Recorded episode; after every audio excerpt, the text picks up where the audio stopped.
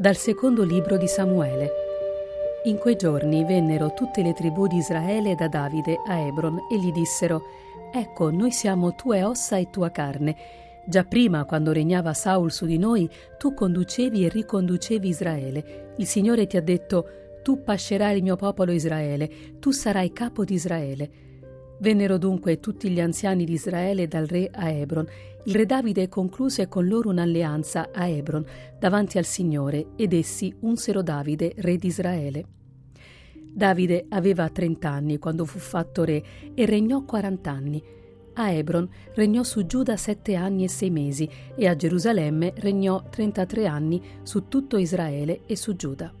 Il re e i suoi uomini andarono a Gerusalemme contro i Gebusei che abitavano in quella regione. Costoro dissero a Davide: «Tu qui non entrerai, i ciechi e gli zoppi ti respingeranno», per dire: «Davide non potrà entrare qui». Ma Davide espugnò la roccia di Sion, cioè la città di Davide. Davide andava sempre più crescendo in potenza e il Signore, Dio degli eserciti, era con lui.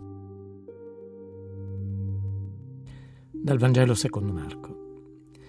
In quel tempo gli scribi che erano scesi da Gerusalemme dicevano: «Costui è posseduto da Belzebul e scaccia i demoni per mezzo del capo dei demoni». Ma egli li chiamò e con parabole diceva loro: «Come può Satana scacciare Satana? Se un regno è diviso in se stesso, quel regno non potrà restare in piedi. Se una casa è divisa in se stessa, quella casa non potrà restare in piedi. Anche Satana, se si ribella contro se stesso ed è diviso, non può restare in piedi, ma è finito. Nessuno può entrare nella casa di un uomo forte e rapire i suoi beni se prima non lo lega. Soltanto allora potrà saccheggiargli la casa. In verità io vi dico, tutto sarà perdonato ai figli degli uomini, i peccati e anche tutte le bestemmie che diranno. Ma chi avrà bestemmiato contro lo Spirito Santo non sarà perdonato in eterno. È reo di colpa eterna», poiché, dicevano, è posseduto da uno spirito impuro. Gli scribi erano uomini istruiti nella legge e nelle sacre scritture e incaricati di spiegarle al popolo. Alcuni di loro vengono mandati da Gerusalemme in Galilea, dove la fama di Gesù cominciava a diffondersi, per screditarlo agli occhi della gente.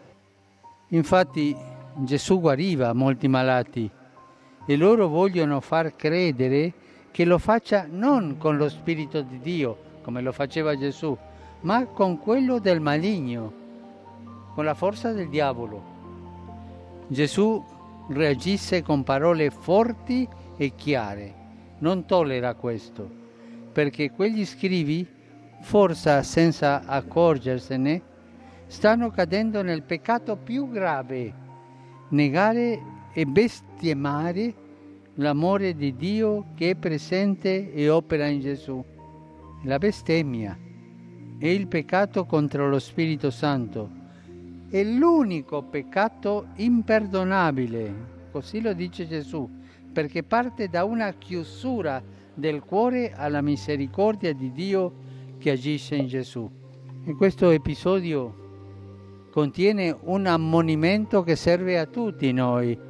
Infatti può capitare che una forte invidia per la bontà o per le opere buone di una persona possa spingere ad accusarla falsamente.